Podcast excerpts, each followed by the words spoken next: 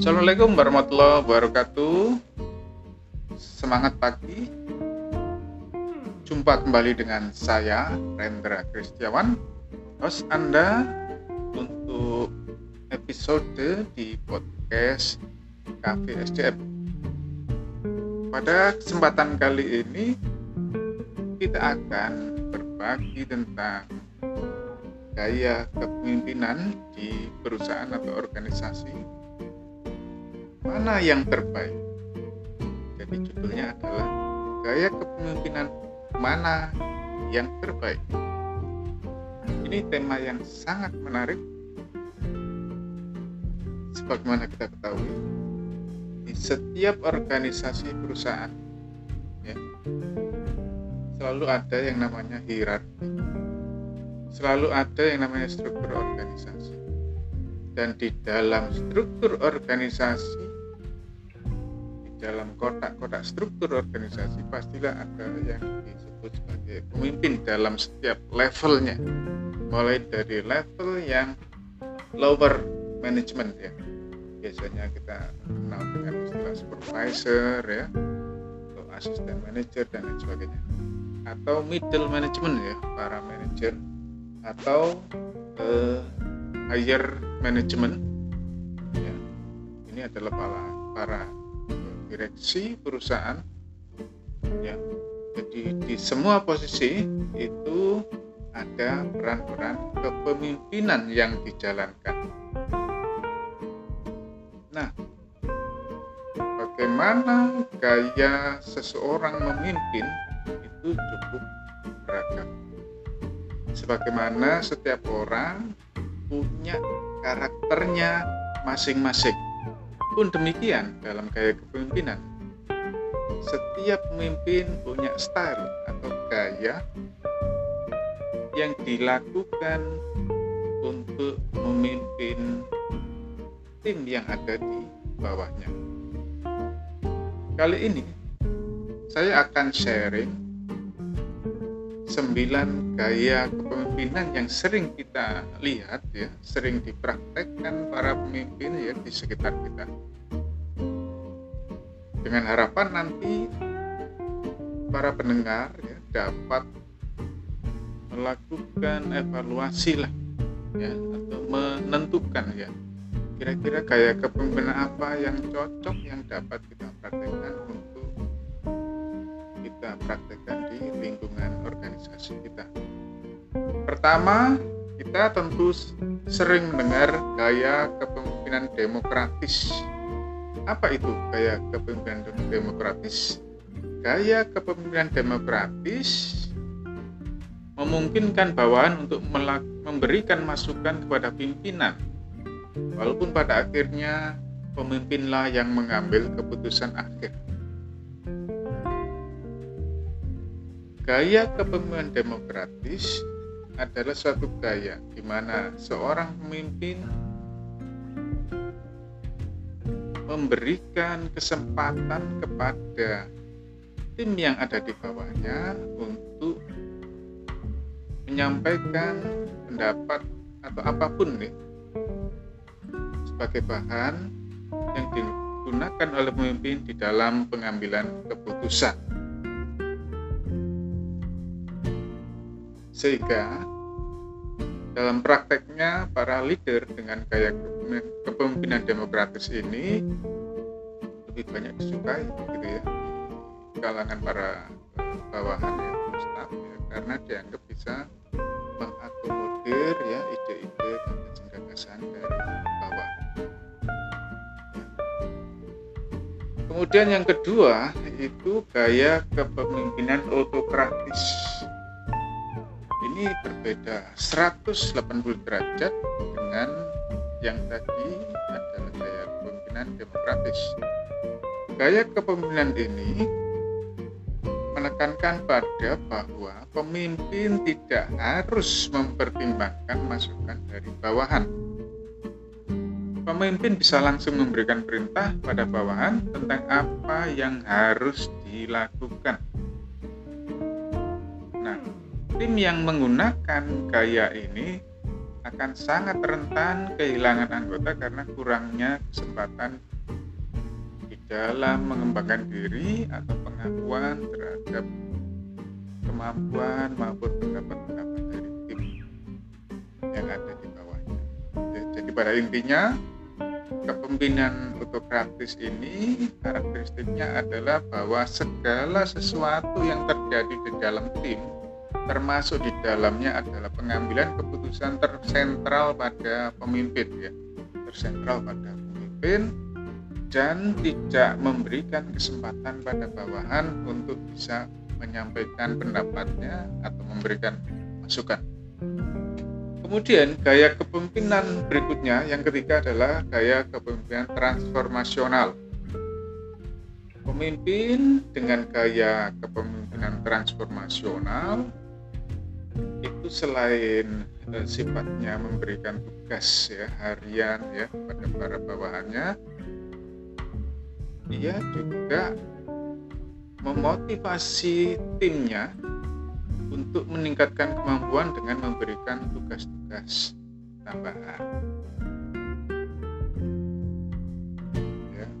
Bisa jadi juga tidak hanya tugas tambahan, tapi juga bisa jadi tugas yang sama, tapi tingkat kesulitannya bertambah dan atau tenggat waktunya yang diperpendek. Jadi prinsipnya adalah seorang pemimpin dengan gaya kepemimpinan transform- transformasional itu punya visi untuk juga mengembangkan bawahannya, ya. Mengembangkan bawahan dengan kinerja dan kompetensi yang lebih baik dari waktu ke waktu. Sehingga gaya kepemimpinan transformasional ini dianggap cocok untuk tim yang selalu ingin berkembang. Namun demikian, bagi bawahan yang tidak bisa mengikuti laju perkembangan tim, mereka ini bisa juga akan menjadi tersisih. Jadi karena e, prinsip daripada kepemimpinan transformasional ini, bagaimana semua anggota tim itu juga berkembang, ya, berubah menjadi lebih baik. Jadi kalau ada anggota tim yang e, statis ya, status quo tidak mau berubah maka akan menjadi tertinggal, ya akan tertinggal. Jadi nggak cocok lah intinya begitu ya dengan gaya kepemimpinan ini. Kemudian eh, yang keempat adalah kepemimpinan transaksional. Kepemimpinan ini biasanya mengutamakan sistem penghargaan dalam prakteknya. Pemimpin itu memberikan target kepada anggota tim.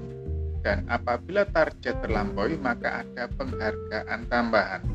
Dan sebaliknya, jika tidak terpenuhi akan ada konsekuensi. Ya, jadi kita lihat di sini ya kepemimpinan transaksional ya. Namanya juga transaksional. Ya. Ada kata transaksi ya. Transaksi itu saya ngasih apa? Ya, kamu ngasih apa kan gitu ya atau sebaliknya. Dari bawahan itu ngasih kinerjanya seperti apa, nanti kita kasih reward penghargaan atas yang dilakukan. Ya. Nah, pemberian insentif atau tambahan kesejahteraan ini digunakan oleh para pemimpin dengan gaya kepemimpinan transaksional ini untuk memotivasi agar para anggota atau bawahan ini mencapai target yang diinginkan oleh seorang pemimpin. Ya, jadi di sini pemimpin menjadi sosok yang sentral di dalam memberikan reward and punishment. Kalau nyampe target nanti kamu akan dapat. Kalau enggak, ya kan, nanti kamu tidak akan dapat apa-apa atau yang sering apa itu temui ya. praktek perusahaan ya bahwa kadang-kadang kalau nggak nyampe target maka kontraknya mungkin akan di, apa itu dipertimbangkan dan lain sebagainya. Itu adalah gaya kepemimpinan transaksional. Yang kelima adalah gaya kepemimpinan uh, coaching style ya, atau bergaya sebagai seorang uh, coach atau pelatih. Nah, gaya ini lebih menitik beratkan untuk mengenali dan mengasah keunggulan individu dari setiap anggota tim ya, selayaknya seorang pelatih ya, di dalam dunia olahraga. Jadi gaya ini dengan gaya ini, pemimpin dengan gaya ini menekankan pada pertumbuhan dan kesuksesan anggota tim. Jadi pemimpin tidak mengharuskan anggota tim untuk fokus pada kemampuan dan tujuan yang sama. Ya, jadi eh, coach ya, pemimpin di dalam gaya ini berperan sebagai seorang coach, sama seperti kayak di dunia olahraga sebagai pelatih ya. Jadi fokusnya adalah mengembangkan kemampuan-kemampuan bawahnya. Nah, e, secara jangka panjang pemimpin ini bertujuan untuk mencipta, menciptakan tim yang kuat dengan merangkul seluruh keahlian unik anggotanya untuk menyelesaikan suatu pekerjaan. Jadi visinya adalah untuk mengembangkan bawah. Kemudian yang keenam adalah kepemimpinan birokratik. birokrasi. Nah, pemimpin dengan gaya ini cenderung mengikuti aturan bahkan tradisi ya, eh, atau hierarki di dalam organisasi secara rigid, secara kaku, ya, secara agak kaku. Kepemimpinan ini terbentuk karena kondisi yang dirasa stabil pada tim dan kondisi tersebut harus dipertahankan. Kondisinya sifatnya status quo yang harus dipertimbangkan, yang harus maaf, yang harus dipertahankan. Masukan dari anggota tim hanya bisa diterima bila sejalan dengan norma yang sudah ada. Sehingga usulan baru ini sulit diterima karena belum teruji dan hanya akan mendatangkan kerugian. Jadi pada intinya kepemimpinan birokratif ini cenderung eh, apa itu?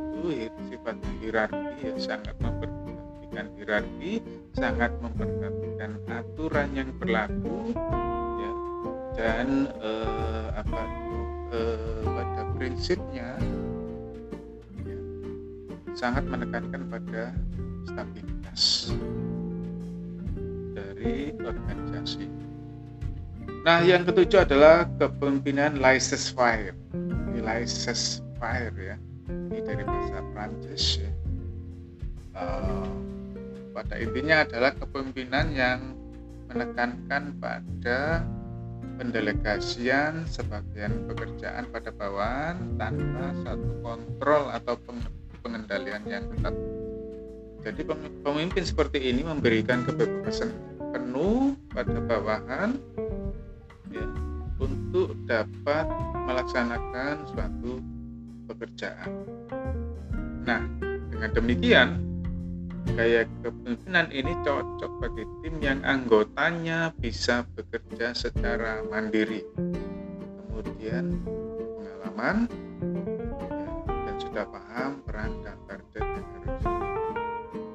Jadi pada intinya kepemimpinan laissez-faire itu memberikan kesempatan ya seluas-luasnya pada tim di bawahnya, para bawahan, untuk melaksanakan suatu tugas dengan pengendalian yang sangat ini. Jadi kalau ini sangat cocok diterapkan kalau tim yang ada di bawahnya ini punya kemampuan dan kedewasaan ya di dalam bekerja ya, punya kematangan ya, sehingga tidak perlu terlalu dituntun, tidak perlu terlalu di apa monitor ya, tidak perlu terlalu di kontrol ya, jadi mereka sudah bisa bekerja dengan baik. Kemudian yang kedelapan adalah kepemimpinan yang yang melayani ya, atau dalam bahasa Inggrisnya ini kita kenal sebagai servant leadership. Servant leadership, kepemimpinan yang melayani. Kepemimpinan ini mengutamakan kekuasaan anggota tim. Ya. Kalau kita lihat dari istilahnya, pemimpin di dalam gaya kepemimpinan ini lebih berperan sebagai seseorang yang melayani anggota tim. dengan asumsi bahwa dengan terciptanya kepuasan para bawahan, maka mereka akan menghasilkan kinerja yang lebih baik. Pemimpin seperti ini itu sangat pandai memotivasi bawahannya dan biasanya sangat disegani atau dihormati. Nah, gaya seperti ini ya, itu biasanya banyak dilakukan di organisasi-organisasi yang bersifat nirlaba. Organisasi-organisasi nirlaba atau organisasi sosial ya, karena di dalam organisasi sosial ya, sebagaimana eh, apa itu karakteristiknya mereka ini bergerak di bidang sosial yang membantu orang, punya misi sosial, mereka biasanya terbawa kepemimpinannya juga pemimpin-pemimpin yang uh, lebih melayani uh, orang, termasuk orangnya adalah uh, fokusnya pada melayani para bawahan. Dan yang terakhir adalah kepemimpinan visioner.